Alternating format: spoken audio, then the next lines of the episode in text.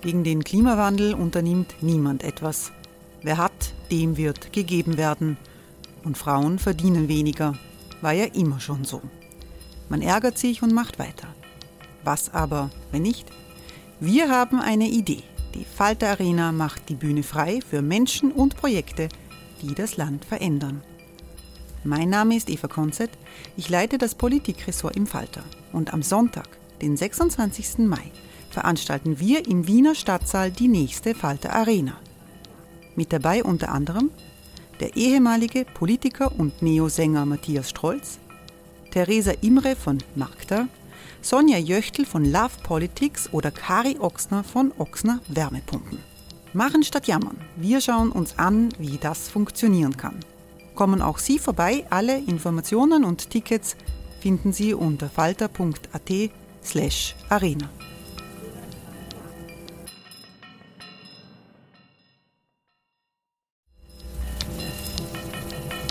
Falter-Podcasts werden durch Werbung unterstützt. Das hilft bei der Finanzierung unseres journalistischen Angebots. It's that time of the year. Your vacation is coming up. You can already hear the beach waves, feel the warm breeze, relax and think about work. You really, really want it all to work out while you're away. Monday.com gives you and the team that peace of mind. When all work is on one platform and everyone's in sync, things just flow wherever you are. Tap the banner to go to Monday.com.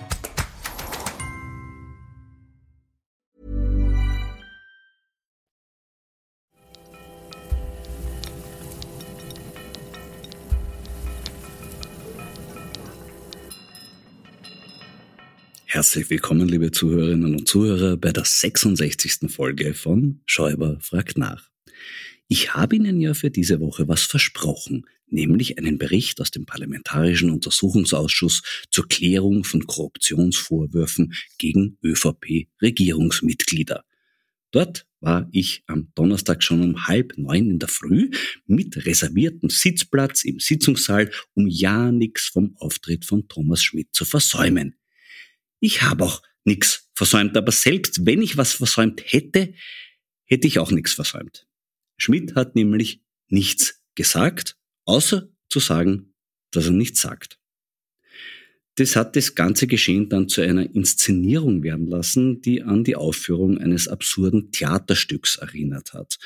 Die Abgeordneten haben einfach trotzdem ihre Fragen gestellt. Schmidt hat jede einzelne nicht beantwortet, woraufhin jede einzelne Frage auf Wunsch des Verfahrensrichters Pöschl wiederholt wurde, woraufhin Schmidt auch die wiederholte Frage nicht beantwortet hat, woraufhin die Ausschussvorsitzende Buris ihm eine Beugestrafe angekündigt hat, woraufhin Schmidt die Frage immer noch nicht beantwortet hat, woraufhin die nächste Frage gestellt wurde und das ganze Ritual wieder von vorne begonnen hat.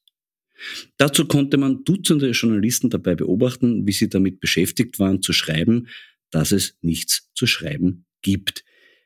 Ich habe ein bisschen auf ihre Laptops geschielt. Nachdem sie damit fertig waren, haben sie nachgeschaut, was der Florian Klenk dazu twittert. Und der hat getwittert, dass es nichts zu twittern gibt. Zwischendurch wurde merkwürdigerweise immer wieder eine tickende Uhr über die Tonanlage eingespielt, was dann wirklich wieder total abgeschmackte Regieeinfall einer lähmenden Warten auf Godot-Inszenierung gewirkt hat. Mein persönlicher Höhepunkt war dann, als nach eineinhalb Stunden die Vorsitzende Dorli Sexy Voice Bures gemeint hat, wir sind bisher gut über die Runden gekommen. Im Nachhinein wurde einerseits diskutiert, ob jede neue Beugestrafe, so Schmitz überhaupt bezahlen muss, einzeln verrechnet wird. Wenn ja, hätten die Abgeordneten eigentlich möglichst viele und kurze Fragen stellen müssen, um wenigstens etwas für die Staatskasse zu tun. Andererseits wurde natürlich über Schmidts Schweigemotive spekuliert. Ich halte sehr für möglich, dass er sich bei der Befragung einfach nicht so wohl gefühlt hat wie beim letzten Mal im Urschuss. Da war ich auch dabei am 24. Juni 2020 und da hat man Schmidt vor allem Wissensfragen über die ÖBAG gestellt, zu denen er erstaunlich wenig Ahnung hatte. Damals war aber Wolfgang Sobotka Vorsitzender, der Schmidt helfend unterstützt hat, so ein bisschen wie ein Landesschulinspektor, der seinen Neffen, der nichts gelernt hat, durch eine Nachprüfung trägt. Ob er das diesmal auch gemacht hätte, ist allerdings fraglich. Sobotkas aktuelles Problem ist ja eher, dass Schmidt zu viel einfällt und nicht so wie damals zu wenig. Allein was jetzt schon bekannt ist, lässt darauf schließen, dass Schmidt in seinen bislang 15 Terminen bei der Wirtschafts- und Korruptionsstaatsanwaltschaft sehr viel eingefallen ist. Absolut verblüffend, was dazu wiederum Bundeskanzler Karl Nehammer eingefallen ist. Der hat im Parlament erklärt, dass es ihm leid tut. Aber er hat dabei nicht die mutmaßliche Ämter, Inseraten und Steuerinterventionskorruption gemeint. Nein, leid tut ihm nur, wenn der Eindruck entsteht, dass die Sorgen der Menschen nicht ernst genommen werden, weil die parteipolitische Auseinandersetzung dominiert. Das wirkt so, wie wenn jemand mit 100 kmh durch Stadtgebiet gefahren ist und nachdem er dabei eine alte Dame am Zebrastreifen duschiert hat, aussteigt und erklärt, es tut mir leid, wenn hier der Eindruck entsteht, dass in dieser Stadt verkehrspolitische Auseinandersetzungen dominieren. Wobei auch die Phrase mit dem Ernstnehmen der Sorgen der Menschen zu hinterfragen wäre. Da könnte sich unser Bundeskanzler möglicherweise irren, und zwar aus folgendem Grund. Seit das Beinschab Österreich Tool für Meinungsdesign und Umfragenfiktionalität außer Betrieb ist, bereiten der ÖVP Umfragen ganz generell keine rechte Freude mehr. Ganz besonders gilt das nun für eine Umfrage, die interessanterweise in der medialen Berichterstattung ziemlich untergegangen ist, weshalb es mir ein Anliegen ist, an dieser Stelle auf ihr Ergebnis hinzuweisen. Sie stammt aus einer Studie des Integralinstituts mit 1000 Befragten, in der unter anderem abgefragt wurde, worüber sich die Österreicherinnen und Österreicher die größten Sorgen machen. Und da ist herausgekommen, dass sich die Befragten über Korruption deutlich mehr Sorgen machen als über Zuwanderung nach Österreich. Das muss für die ÖVP zunächst einmal sehr kränkend sein. Ungefähr so wie für einen Opernsänger, der erfährt, dass die Leute im Publikum weniger ergriffen seiner Arie lauschen, sondern sich vielmehr über sein offenes Hosentürl amüsieren.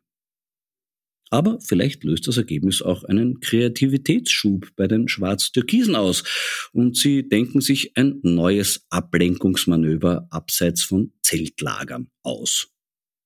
Oder noch besser, sie arbeiten türkise Korruptionsvergangenheit glaubhaft auf und hören außerdem damit auf, beim Recht auf Informationsfreiheit und bei der Reform des Korruptionsstrafrechts zu blockieren.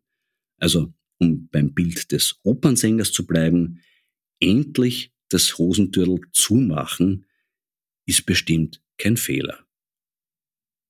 Wobei sich die Einschätzung Ablenkungsmanöver manchmal im Nachhinein als vorschnell erweisen kann. Mir ist das so gegangen beim Thema, die ÖVP stellt kritische Fragen an René Benko. Darüber habe ich mich anlässlich der Befragung Benkos im Parlamentarischen Untersuchungsausschuss vor zwei Jahren in diesem Podcast lustig gemacht. Unter anderem dadurch, dass ich eine besonders groteske Scheinfrage eines ÖVP-Abgeordneten an Benko zitiert habe.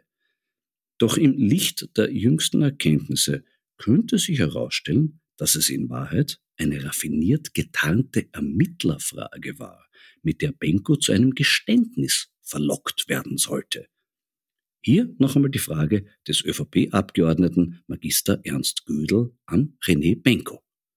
Warum ist es aus Ihrer Sicht auch wichtig, dass man als Unternehmer Kontakt zur Politik hat? Angesichts der Wahrheitspflicht im U-Ausschuss hätte Benko darauf antworten müssen, weil man sonst Steuern zahlen muss, auch wenn man das nicht will. Hat er zwar nicht geantwortet, aber er hat offenbar erkannt, dass es sich um eine Fangfrage handelte und hat deshalb geantwortet, ist das jetzt eine Interpretationsfrage von Ihnen oder wie soll ich das jetzt verstehen? Und daraufhin hat der ÖVP-Abgeordnete Güdel ganz im Stil eines Good Cops, der dem Verdächtigen die Angst vor einem Geständnis nehmen will, gemeint, Sie haben selbst in Ihren Ausführungen zu Beginn gesagt, dass Sie eben auch Kontakt zur Politik pflegen. Wir wollen nur herausarbeiten, dass es eigentlich etwas fast Selbstverständliches ist und auch von Ihnen hören, wie Sie das sehen. Just an dieser Stelle wurde die Befragung unterbrochen. Wir wissen also nicht, ob Benko in diese vernehmungstechnische Falle getappt wäre. Was wir aber mittlerweile wissen könnten, ist, warum Benko immer so dringend versucht hat, Medien zu verbieten, über seine Vorstrafe zu berichten. Diese stammt aus 2014. Die Richterin sprach damals von einem Musterfall für Korruption und das Delikt wirkt aus heutiger Sicht doppelt spannend. Benko bekam ein Jahr bedingte Haft, weil er für den raschen und wunschgemäßen Abschluss eines italienischen Steuerverfahrens 150.000 Euro zahlen wollte. Ja, da sieht man schon, dass Inflation kein leerer Wahn ist. Beim Thomas Schmidt war schließlich von 300.000 Euro plus einem Dienstwagen die Rede, die ihm Benko geboten haben soll, für den raschen und wunschgemäßen Abschluss eines Steuerverfahrens. Das muss man dem René Benko lassen. Er bleibt offenbar seinen Geschäftsstrategien über Jahre hinweg treu. Ob sich die Justiz bei ihrer Bewertung dieser Strategien auch treu bleibt, wird sich weisen. Absolut treu bleiben sich die netten Leute von Wein und Co., was die Qualität der mir geschickten Weine betrifft. Der heutige hat es noch dazu nicht weit zu mir gehabt. Der kommt nämlich aus Wien, vom Weingut Zahel. Es ist der gemischte Satz Johannespointen 21. Grüner Wettliner, Riesling, Chardonnay, Grauburgunder, Weißburgunder, Traminer, Neuburger, Rotgipfler und Zierfahndler. Also fast alle erwähnenswerten Weißweinreben, die es in Österreich gibt, sind da drin und vertragen sich nicht nur erstaunlich gut, sondern bilden ein fruchtig ausbalanciertes Ganzes. Prost! Nicht so gut vertragen sich die Dinge, die dieser Tage über Sebastian Kurz bekannt werden, mit jenen Sachen, die er am Beginn seiner Zeit als ÖVP-Obmann versprochen hat. Einer, der schon damals skeptisch war, ist heute mein Gast, nämlich der ehemalige Vizekanzler der Republik Österreich, Reinhold Mitterlehner. Grüß dich, Reinhold. Servus, grüß dich, Florian. Sebastian Kurz hat in der Vorwoche ein von ihm selbst aufgenommenes Telefongespräch veröffentlicht, in dem er unter anderem Folgendes sagt. Sie spielen jetzt, dass ich gesagt habe, der Mitterlehner ist eine Sau und dann tun sie so, als hätte das noch nie jemand anderer gesagt. Frage an den direkt Betroffenen. Ist es wirklich gang und gäbe, dass du als Sau beschimpft wirst? Also mir gegenüber eigentlich äh, tritt so niemand auf. Ähm, denn der Umgang, äh, den ich pflege, ist äh, eigentlich eher zivilisiert. Ähm, mag sein, dass irgendwo da in einem Telefonat über mich irgendwer so redet. Ähm, aber äh, an sich äh, hätte man diese eigentlich, muss man schon sagen, jetzt diese fortgesetzte Geschichte äh, neben dem äh, berühmten Arsch äh, nicht erwartet. Also dürfte das so im internen Vokabular beim Sebastian schon gang und gäbe sein. Vor allem diesmal war er ja bestrebt, um dass das aufgenommen wird. Beim ersten Mal konnte man noch sagen, na ja, das war nicht so für die Öffentlichkeit gedacht. Das ist schon interessant. Er versuchte immer sehr kontrolliert zu wirken. Woher kommt dann dieser spezielle Hass mit Arsch und Sau? Daher. Ich glaube auch, dass das äh, gar nicht falsch ist, äh, dass er das sozusagen absichtlich gesagt hat, um die Diskussion oder das Ohr äh, dorthin zu lenken, so nach dem Motto, äh, im Endeffekt waren das halt nur unbedachte jugendliche Äußerungen, emotional und äh, der andere Inhalt wäre nicht so wichtig. Also in dem Fall würde ich fast sagen, das war absichtlich gemacht um einfach abzulenken. Äh, und auf der anderen Seite vielleicht, um sozusagen äh, da jetzt dann äh, schon das Glatteis der, der anderen Themen bei seinem Gesprächspartner irgendwie ein bisschen als weniger glatt erscheinen zu lassen, denn der hat ja bemerkt, dass er eigentlich da mit Rechtsanwaltsberatung oder sonst wo unterwegs ist und das ganze Telefonat hat so den Eindruck gemacht, wie wenn das beide irgendwie ahnen oder wissen, aber halt dann noch Brücken suchen mit wie geht's oder der eine ist so oder so, über die Runden zu kommen. Äh, wie man mittlerweile weiß, liegen Schein und Sein bei Kurz oft sehr weit auseinander. Wann ist dir das zum ersten Mal aufgefallen? Ja, mir ist schon aufgefallen, dass man im Unterschied zu anderen Politikern, also wenn du irgendeinen deutschen Politiker getroffen hast oder äh, beispielsweise man hat die Gelegenheit mit äh, Macron und Gabriel zu diskutieren über die Zukunft der EU in einem Dreiergespräch, äh, dann ist dort einfach sehr viel Inhalt da gewesen. Und äh, wenn man mit dem Sebastian ein Gespräch gehabt hat, ist eigentlich nie um irgendwelche Inhalte oder politische Vorstellungen gegangen, sondern eigentlich immer um das andere. Also wer und wie und was und, und wie man das ausrichten sollte. Also eher um, um organisatorische und um Machtfragen, aber nie um die Frage, wie gestalte ich eigentlich Österreich oder anderes. Und äh, da habe ich schon bemerkt, dass er da in dem Zusammenhang ähm, eigentlich äh, keine Agenda hat. Und äh, das Zweite, was mir aufgefallen ist, dass er manche Themen, wie beispielsweise das Flüchtlingsthema, wo er ja irrsinnig erfolgreich war, sozusagen in der Vermittlung seiner Botschaften, eigentlich so gehandelt hat, äh, mit, mit elf Sätzen und nicht mehr und immer das Gleiche wiederholt hat. Und das war ähnlich, wie es eigentlich auch der Trump in seinen Tweets manchmal macht äh, klingt irgendwie beinahe komisch, geht aber dann ins Ohr und geht dann sozusagen auch in Richtung jetzt emotionaler Beeinflussung. Ist dir irgendein Thema aufgefallen, wo du glaubst, da hat er tatsächlich ein Anliegen? Äh, naja, Anliegen, das äh, bei mir immer darum gegangen, dass das halt äh, meistens irgendwie mit Persönlichen verbunden war. Also was er wollte, ähm, teilweise äh, für sich wollte. Beispielsweise, wie es darum gegangen ist, dass er im Jahr 2015 dringend einen Termin bei mir wollte und dann ist eigentlich nur unter Anführungszeichen darum gegangen, äh, in der politischen Akademie den äh, Präsidentenjob oder Job ist es ja eigentlich gar nicht, seine Funktion mhm. zu besetzen, weil das halt auch mit Inhalten verbunden wird dann nach außen und das war ihm unheimlich wichtig, und wollte er unbedingt. Das ist mir noch durchaus in Erinnerung. Du hast gesagt, wenn die ÖVP in Zukunft realisieren will, dann muss sie sich den Realitäten stellen und es muss eine bestimmte Ehrlichkeit eintreten, die damit beginnt, dass man alle, die jetzt im, mit Verfahren belastet sind, aus dem System entfernt. Glaubst du, wird das passieren? Äh, das glaube ich nicht, dass das passiert. Und da haben wir sie eigentlich ja nur gestern lesen müssen, was also der Parlamentspräsident Sobotka sagt also er meint, man habe per se kein äh, Problem mit der Korruption in der Partei. Und äh, genau dort sehe ich aber auch die Schwierigkeit, dass der Selbstfindungsprozess, dass man ehrlich über die eigene Befindlichkeit und Situation umgeht, noch nicht einmal ansatzweise begonnen hat.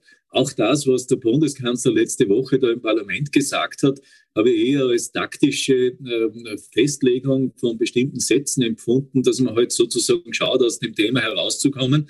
Warum? Ja, weil man äh, eigentlich äh, die Wähler der, des Sebastian Kurz äh, nicht verärgern will, die man immer noch glaubt, das wären die eigenen Wähler und äh, damit halt dann auch den Umgang mit der ganzen Thematik als, als sehr, sehr problematisch sieht, äh, indem er halt das richtige Wording und vor allem die richtigen Aktivitäten nicht findet. Ich habe irgendwo in einem Interview gesagt, es wäre so ähnlich, äh, wie die Republikanische Partei mit dem Trump und dem Kapitolproblem umgeht. Äh, das heißt im Endeffekt, wenn man das nicht klärt, einmal intern, wird man von dem Thema über Jahre getrieben und das wird wahrscheinlich, nachdem die Verfahren lange dauern, auch der ÖVP blühen. Ähm, und das mehr oder weniger jetzt narrativ wir hätten andere Themen wie Inflation und den Krieg in der Ukraine und so weiter und die anderen Krisen. Das stimmt alles. Die Leute haben andere Probleme. Aber sozusagen mitschwingt immer noch das andere und wird jedes äh, Pressegespräch alles andere belasten, wenn heute halt der Herr Sobotka oder wer immer da auftritt und was anderes äh, inhaltlich äh, von sich geben möchte, schwingt heute halt die andere Geschichte genauso mit. Die ÖVP hat ein bestimmtes Problem äh, mit der eigenen Selbstreflexion. Beim Sobotka stellt sich ja überhaupt die Frage, äh, warum hält sich der? Hast du da eine Erklärung dafür? Naja, es sind teilweise formale äh, Gegebenheiten, nämlich also es ist unmöglich, einen Parlamentspräsidenten abzuwählen. Und das Zweite ist, dass man sich halt daran klammert, dass sozusagen formal äh, ja nichts gegen ihn vorliegt. Formal meine ich jetzt mit einem Gerichtsverfahren oder Ähnlichem. Also zumindest weiß ich jetzt nicht, mir ist da nichts äh, Definitives bekannt. Aber das ist genau das Problem, das ich vorher angesprochen habe, nämlich die politische Verantwortung. Ich kann so eigentlich nicht durch die Gegend kommen und vor allem nicht in zukünftige Wahlen, wenn ich immer sage, naja, die Gerichte werden die Frage schon klären, ob jetzt jemand schuldig oder unschuldig ist. das stimmt für den Rechtsbereich, aber der politische Bereich, was halt da in den äh, letzten Jahren passiert ist, dass man sich Posten verschaffen konnte, dass äh, in dem Zusammenhang Umfragen äh, gefälscht wurden und das über längere Zeit. Und noch dazu von jemand, der dazu eigentlich nicht in Frage kommt, nämlich Finanzministerium bezahlt worden sind.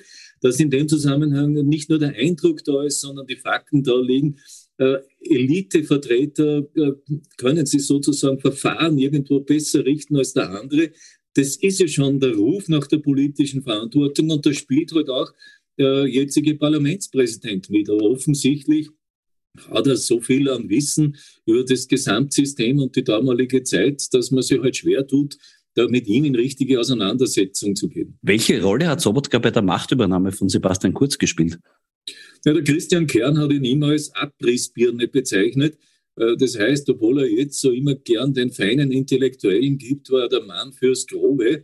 Und äh, ich muss schon sagen, also er hat genau die Rolle gespielt, die eigentlich der Sebastian Kurz mir in der Phase ja auch zugemessen hätte, nämlich den Christian Kern und die SPÖ anzugreifen, nach dem Motto, mit denen kann man keine Erfolge erzielen, mit denen kann man nicht arbeiten. Und da hat er eben beispielsweise äh, im äh, Mai 2017, also kurz bevor ich zurückgetreten bin, also kurz bevor ich zurückgetreten bin, hat er äh, den Bundeskanzler als Versager bezeichnet. Also das waren lauter so Dinge, wo er gemeint hat, das wäre also ein gutes Wording, aber eigentlich ist das schon ziemlich problembeladen und jetzt eines Spitzenpolitikers unwürdig. Ja, ein sehr interessanter Aspekt beim Geständnis von Thomas Schmidt ist jener Teil, in dem er davon berichtet, wie Kurz ihm aufgetragen hat, den Präsidenten der Vorarlberger Industriellen Vereinigung zu überreden, die wirtschaftliche Lage in Österreich mit Hilfe einer Unternehmerplattform so schlecht wie nur irgendwie möglich darzustellen und Kurz als den Retter zu empfehlen. Also das ist ja ein, ein, ein ganz klassischer Versuch, vom, äh, um es in Kurzsprache zu sagen, anpatzen. Äh, in dem Fall soll das ganze Land angepatzt werden. Das erinnert schon ein bisschen auch an die Strategie, die du damals erlebt hast das erinnert nicht nur, sondern ich habe mich da wiedergefunden, weil im Endeffekt wird ja jetzt auch mir gegenüber immer so behauptet, naja, mein Gott, na, der Mitterlehner soll sich da nicht aufregen. Es kommt in jeder Partei vor, in den äh, anderen Parteien, in der ÖVP, dass halt äh, irgendwann, wenn die Erfolge ausbleiben wird, äh, mehr oder weniger an dem gesägt und gibt es halt Intrigen und anderes. Das ist ganz richtig und leider muss man sagen, halt der Normalweg. Aber dass man hergeht und ich wollte trotzdem also auch mit dem Christian Kern Erfolg haben. Und wir haben ein gutes Programm eigentlich, ein relaunchtes Regierungsprogramm aufgesetzt. Und dass jemand jetzt in der eigenen Partei hergeht und sagt, wir wollen nicht, dass der Erfolg hat oder die Erfolg haben und schauen wir, dass wir diesen Erfolg auch systematisch unterbinden, ist eben die Idee, äh, sozusagen Wirtschaftsthemen im Rahmen einer Plattform so aufzuarbeiten, dass Unternehmen mich kritisieren hätten sollen. Und mhm. das finde ich von der Vorgangsweise schon etwas äh, intensiver. Eine Stufe noch qualitativ im Negativen darüber, über das, was üblicherweise äh, passiert, dass eben praktisch die eigenen Leute äh, versuchen, deine eigenen Erfolge möglichst zu untergraben. Das werfen sie aber dir dann sogar noch vor, wenn das dann nicht eintritt. Und dann zu sagen, na, eigentlich wäre das der andere, wäre das der bessere. Und ich muss sagen, es spricht für den Martin Onneberg, dass er erstens einmal da nicht mitgetan hat und äh, einfach auf der anderen Seite festgestellt hat, ja, die Wirtschaft läuft eigentlich zu dem Zeitpunkt, wie das äh, damals war, im Jahr 2015, 16, äh, hat die Wirtschaft eben sehr erfolgreich agiert und mich freut es irgendwo, dass da auch da und dort ein Ort äh, zivilen Widerstand, muss man es eigentlich nennen, gegeben Ever catch yourself eating the same flavorless dinner three days in a row? Dreaming of something better? Well, HelloFresh is your guilt-free dream come true, baby. It's me, Kiki Palmer. Let's wake up those taste buds with hot, juicy pecan-crusted chicken or garlic butter shrimp scampi. Mm. Hello Fresh. Stop dreaming of all the delicious possibilities and dig in at HelloFresh.com. Let's get this dinner party started.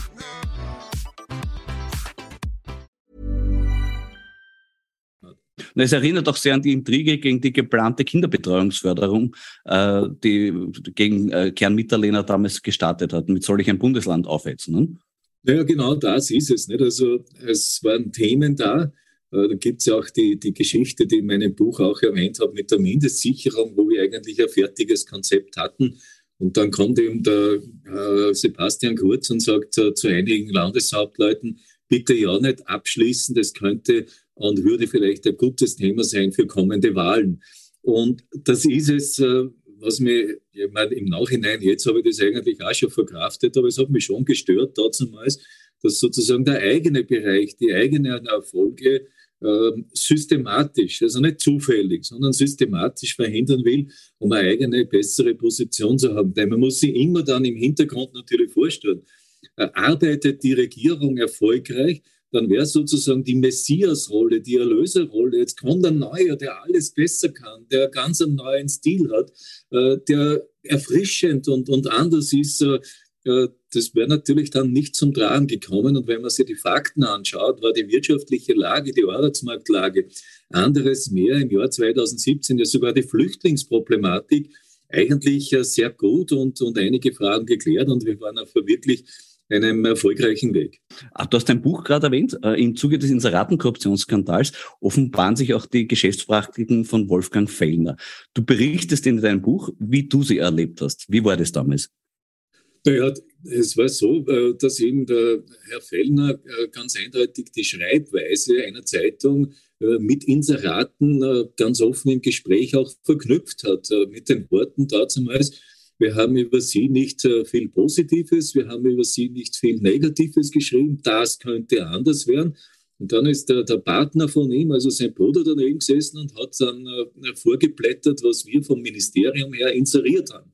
Und äh, das ist genau der Punkt, den zufällig gestern auch äh, äh, Universitätsprofessor da im Fernsehen vertreten hat. Es sollte in den Medien unbedingt der redaktionelle Teil und der geschäftliche Teil getrennt werden. Denn ansonsten hast du immer diese Abhängigkeiten und Verwicklungen, äh, die ja dann dazu führen, dass eigentlich ein viel zu starkes Naheverhältnis der Politik auch zu den Medien entsteht. Und äh, eigentlich diese unkritische Haltung jetzt gegenüber dem damaligen System hat ja jetzt auch ihre Opfer gefunden, wenn man zur Presse, aber auch zum URF schaut. Und äh, ja. das hat nicht nur jetzt mit einem Wording zu tun, dass man sagt, na mein Gott, na, da hat man halt so geredet, wie der ist, also wie der Strache so, so, so ungefähr so, so äh, halt volksverbunden redet, hat man auch geredet, sondern da geht schon immer um entsprechende Unterstützung, die da auch angesprochen wird, auch beim Chefredakteur der Presse Nowak, der, wo sich der andere für die Unterstützung bedankt. Na, welche Unterstützung? Kann nur Schreibweise sein und das finde ich natürlich auch problematisch. Also wir haben in Österreich schon ein ganz gewaltiges Systemproblem. Ja, es ist ja beim Fellner vor allem diese Verwechslung von Pressefreiheit mit Erpresserfreiheit.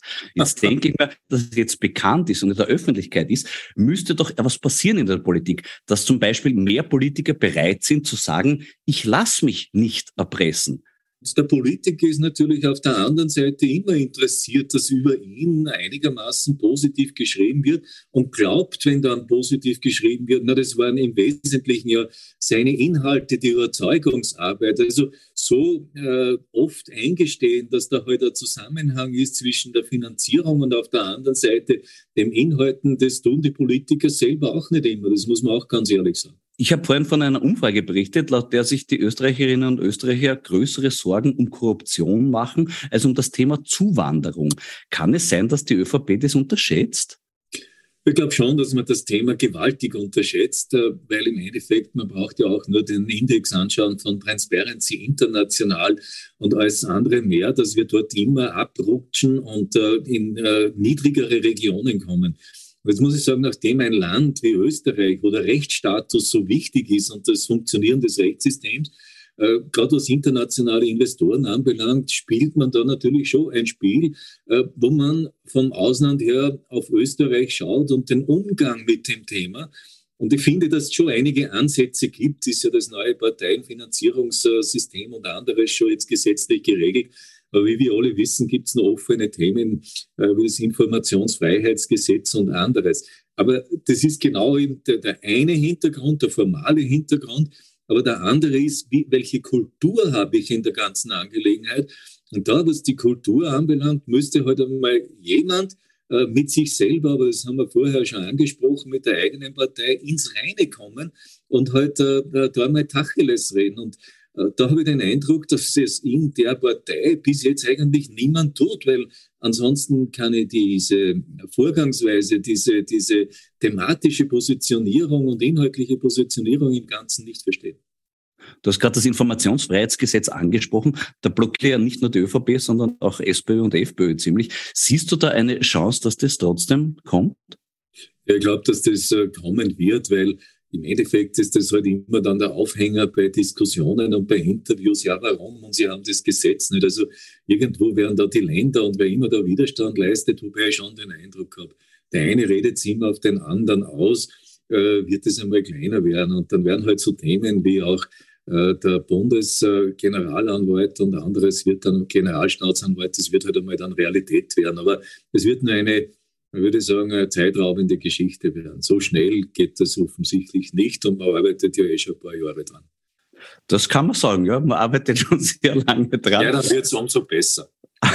Sehr guter Ansatz. Gut, ich habe eine neue Quelle für Optimismus.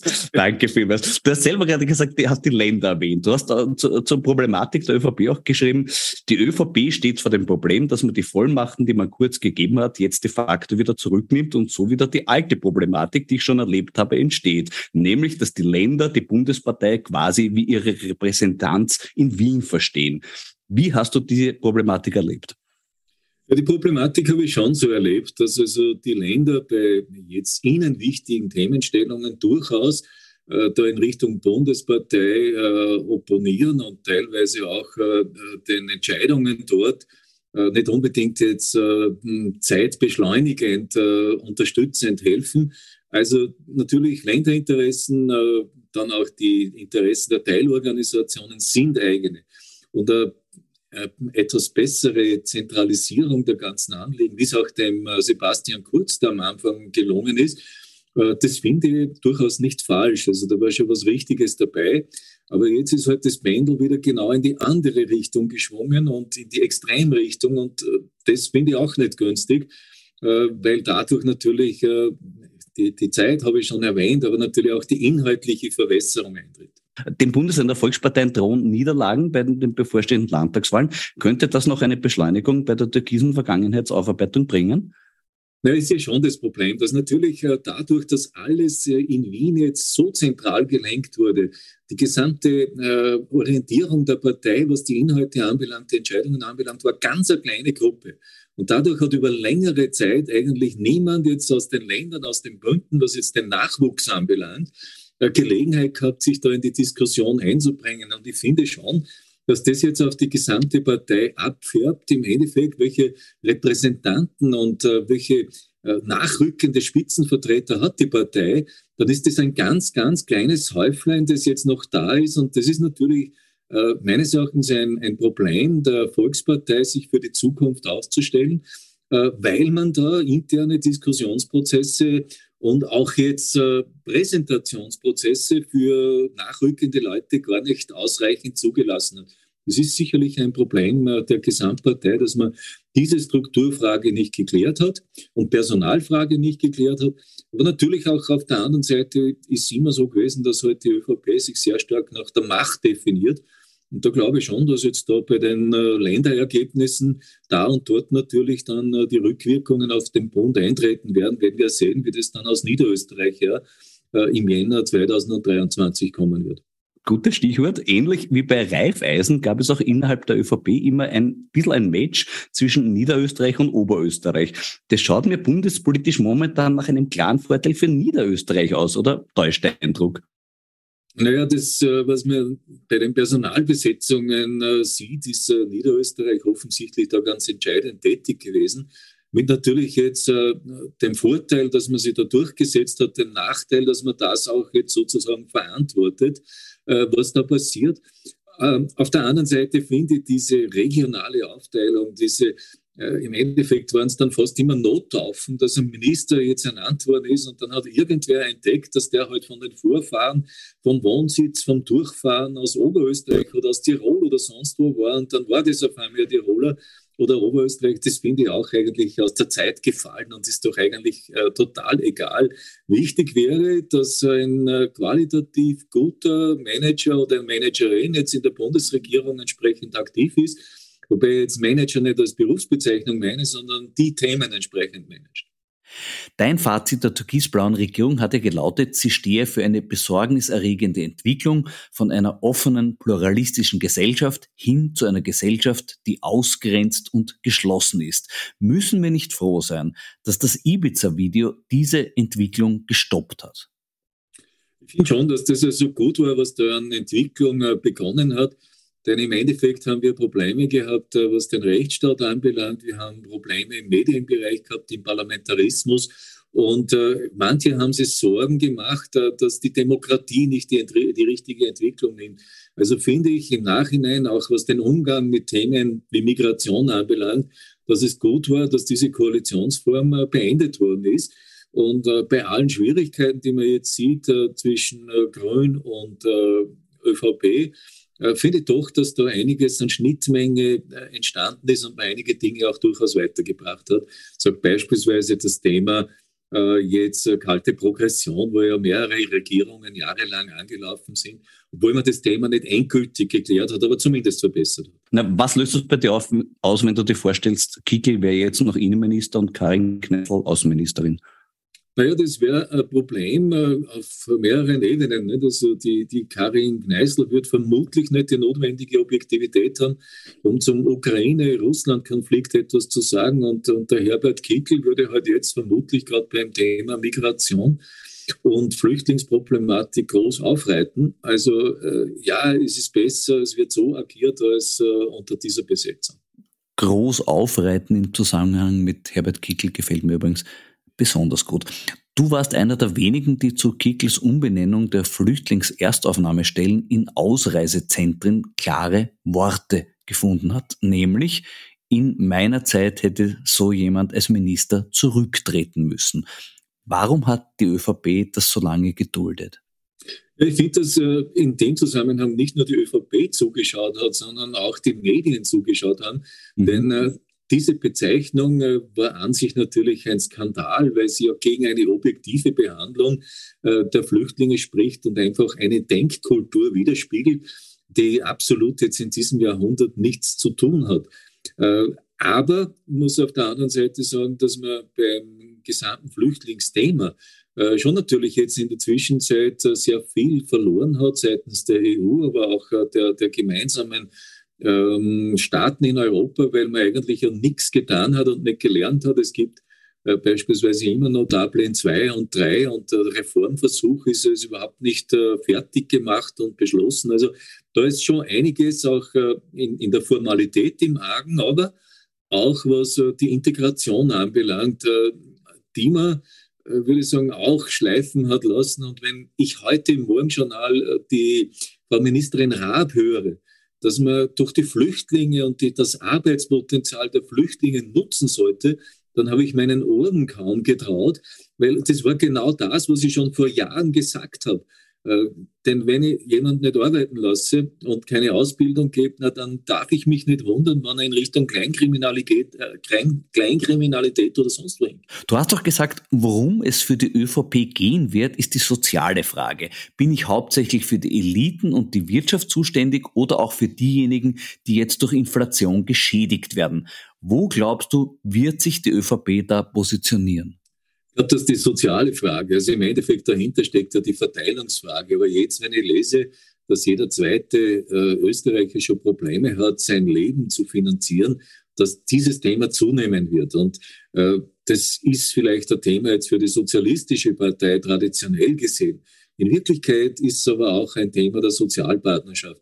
Wenn man das Buch zum Beispiel von äh, Paul Lendwey, das letzte, liest, dann spricht es ja gerade dafür aus, dass die Sozialpartnerschaft in Österreich viel dazu beigetragen hat, dass wir so viel an Wohlstand erreicht haben. Ich glaube, die hat auch eine bestimmte Problemlösungskapazität. Äh, gerade die, auch jetzt bei den Kollektivvertragsverhandlungen, finde ich zum Beispiel die Lösung bei den Metallern sehr gut, weil man da mit äh, Maß und Ziel auf beiden Seiten vorgegangen ist. Also da sehe ich schon entsprechende Komponenten und die Partei wird gut daran tun, äh, die Sozialpartnerschaft entsprechend äh, positiv äh, in Lösungen einzubeziehen. Müsste die ÖVP nicht dringend wegkommen vom Wir sind die Hure für die Reichen? Im Endeffekt ist das ein Prozess der Selbstreflexion, der notwendig wäre. Und der dahinterliegende Grundgedanke ist ja, dass sich nicht einer, der irgendwo besser gestellt ist, weil er halt im elitären System gut verankert ist, weil er die Leute kennt, dass es der richten kann. Und dieses Richten muss eben auch diejenigen, die jetzt da entscheiden müssen, das auch unterbinden. Also im Klartext, gerade bei Finanz- und Steuerabwicklungen und so weiter, darf das nicht mehr passieren. Muss man dort entsprechende Vorsorge treffen, dass halt äh, ein, ein Ministerbüro oder wer anderes in derartige Prozesse gar nicht mehr einmischen darf. Da gibt es ja Ansätze wie den elektronischen Akt, die eh ganz gut sind, aber da gibt es natürlich auch entsprechende Festlegungen, dass halt jede, jeder Anruf von einem Kabinettsmitarbeiter, äh, von äh, jemand sonst, ist natürlich vom Sachbearbeiter dann zu dokumentieren. Das äh, würde dem Ganzen schon einigermaßen Abbruch geben, dass da jemand anders oder eben noch dazu besser behandelt wird. Zu deinem Buch mit dem Titel Haltung hast du gemeint, du willst die Christlich-Sozialen in deiner Partei aufrütteln. Ist dir das gelungen? Ich glaube, da und dort ist schon jemand wach geworden, äh, dass ich heute halt mit äh, derartigen äh, eigentlich Bluffs, wie es teilweise passiert ist in der vorhergegangenen Form, langfristig nicht realisieren kann. Denn wenn man jetzt dran denkt, beispielsweise, wir haben viele Probleme in der Krise. Und in Deutschland äh, fühlt sich der eine oder andere berufen zu sagen, unter der Merkel war halt das noch anders. Da waren die und die Inhalte halt anders, äh, wie man sie erledigt hat. Und jetzt äh, habe ich nicht den Eindruck, dass jemand äh, mehr oder weniger rückblickend sagt, na, die haben das halt besser gemanagt, die haben das ganz anders gemacht. Ja, weil im Endeffekt jetzt dem einen oder anderen immer stärker bewusst wird, dass wenn das Produkt nicht dem Marketing entspricht, das man perfekt gemacht hat, fällt das praktisch noch unten und liegt bei Null. Das ist jetzt der Fall und äh, mit, mit dem Problem hat man natürlich äh, zu kämpfen und äh, da muss man sich, glaube ich, anders ausrichten. Kannst du dir ein Comeback in der Politik vorstellen? Äh, nein, also ich habe jetzt lange daran gearbeitet, äh, sozusagen auszusteigen. Das ist gar nicht so einfach, nämlich jetzt mental auszusteigen. Das ist gar nicht so einfach, wenn man vor einem Tag aus dem anderen da ausscheidet. Und ich war gerne in der Politik bleibt natürlich ein politischer Mensch, das sowas äh, hat man oder hat man nicht.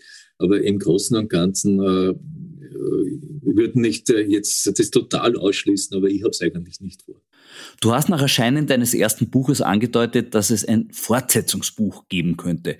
Wie schaut's aus? Dürfen wir uns darauf freuen? Na, ich habe sogar mit dem Verlag dann schon über Details eines zweiten Buches geredet, das ist ein bisschen auf die Metaebene also im Spannungsfeld so zwischen Macht und, und, und gelebter Praxis und, und äh, den Ansprüchen, die die Theorie hätte, was Moral und dergleichen anbelangt, äh, ein bisschen aufräumt mit österreichischen Klischees. Äh, habe das dann aber nicht gemacht, weil ich dann bemerkt habe, leider erwarten die Leute immer nur Sensationen. Und äh, das, diese Sensation hat man ja auch bei meinem Buch gesucht, obwohl sie das eigentlich nur mit 20 äh, Prozent mit dem Sebastian Kurz beschäftigt hat. Viele andere Dinge sind da auch angesprochen worden, wie die Beaufarbeitung der Wirtschaftskrise oder auch das Erleben, was Bildung bedeutet in einem doch eher abgegrenzten Teil Österreichs, damals wie das Müllviertel oder das Waldviertel. Das haben auch viele Leser äh, aus dem Regionalbereich durchaus als positiv empfunden. Also nein, ich werde äh, vermutlich äh, dann nicht so schnell wieder ein neues Buch schreiben. Meines war eh in der Weise, würde ich sagen, zum damaligen Zeitpunkt recht mutig muss sagen, ich habe angeschrieben, also gegen den amtierenden Bundeskanzler und die damaligen Verhaltensweisen aufgezeigt, in einer sehr, würde ich sagen, seriösen Form. Da sind weder Schimpfworte noch andere Dinge drinnen. Und äh, das hat dazu geführt, unter anderem dazu geführt, dass Teile, wie in einem Telefonat äh, Kurt Schmidt ja auch mitgelesen habe, äh, als Startphilosophie äh, durchaus auch von der Staatsanwaltschaft so nachgelesen werden. Und das finde ich beachtenswert es war schon auch prophetisch, was du im Nachhinein hat sich vieles einfach herausgestellt, dass es genauso war, wie du schreibst. Das muss ja, dir doch schon noch eine gewisse Befriedigung geben. Ja, Befriedigung teilweise nur. Teilweise bin ich schon entsetzt, dass die, die heimische Politik wirklich so ist, äh, wie man es äh, befürchtet. Und selbst ich werde immer noch jeden Tag überrascht äh, von bestimmten jetzt, Chats und, und merke dann oder verstehe dann, was eigentlich war. Also sagt hier ein Beispiel. Äh, wie heute da der Chefredakteur äh, der Presse mal sein Amt ruhend gestellt hat, ist mir eingefallen, na, im Jahr 2016, kurz vor der Bundespräsidentenwahl, ist eine Meinungsumfrage in den Bundesländerzeitungen und in der Presse gestanden, die hat zum Inhalt äh, gehabt, unter anderem, wer wäre denn in der ÖVP der bessere Spitzenkandidat? Wobei die ÖVP-Wähler sogar unentschieden waren, aber trotzdem habe ich mich da schwer geärgert, weil das ja nicht die Aufgabe einer Zeitung ist, damit Politik zu machen. Ja. Nachdem ich aber jetzt lesen, man wollte dem anderen ja helfen und ihn positionieren, verstehe ich im Nachhinein einiges viel besser, weil da eben offensichtlich schon Netzwerke aufgebaut oder im Laufen waren, um die Entscheidungen so vorzubereiten. Und ob das bewusst oder unbewusst war, kann ich jetzt gar nicht sagen, aber auf jeden Fall ist in diese Richtung halt dann gearbeitet worden. Du wirst aber der Politik zumindest als interessierter Beobachter erhalten bleiben. Ja, natürlich. Und äh, auf der anderen Seite, äh, da und dort äh, will jemand schon äh, meine Meinung hören, denn ich nehme für mich in Anspruch, äh, dass ich eben nicht Teil eines derartigen Systems war. Denn äh, sonst hätte man meine Chats, die ich mit irgendwem geschrieben habe, schon längst gelesen. Obwohl ich auch sagen muss, ähm, äh, neulich habe ich ein Interview gegeben und die Zeitung, die das dann veröffentlicht hat, hat ja dann sozusagen in äh, der Wiedergabe der, der jetzigen Stimmung ein Titelbild gemacht und hat dazu geschrieben, wer ist jetzt eigentlich der Arsch? Und das war eine Fake-Darstellung, das ist schon klar. Aber im Endeffekt, im Endeffekt löst es schon einiges aus, äh, was man, wenn man jetzt schon diesen Jargon aufnehmen will, äh, was man sich dann auf der anderen Seite schon fragen muss. Gut, ich kann für meinen Teil diese Frage beantworten, unzweifelhaft, und sage, lieber Reinhold, danke für das Gespräch. Ja, danke auch dir, lieber Florian. Danke. Das war die 66. Folge von Schäuber fragt nach.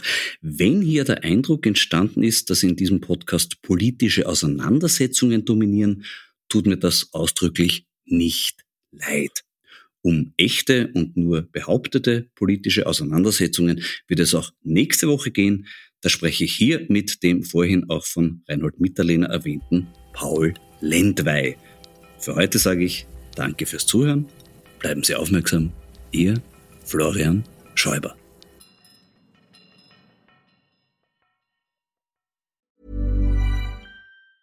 Ever catch yourself eating the same flavorless dinner three days in a row?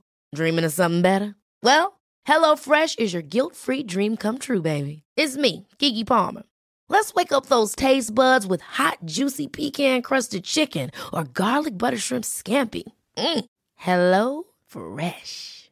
Stop dreaming of all the delicious possibilities and dig in at HelloFresh.com. Let's get this dinner party started.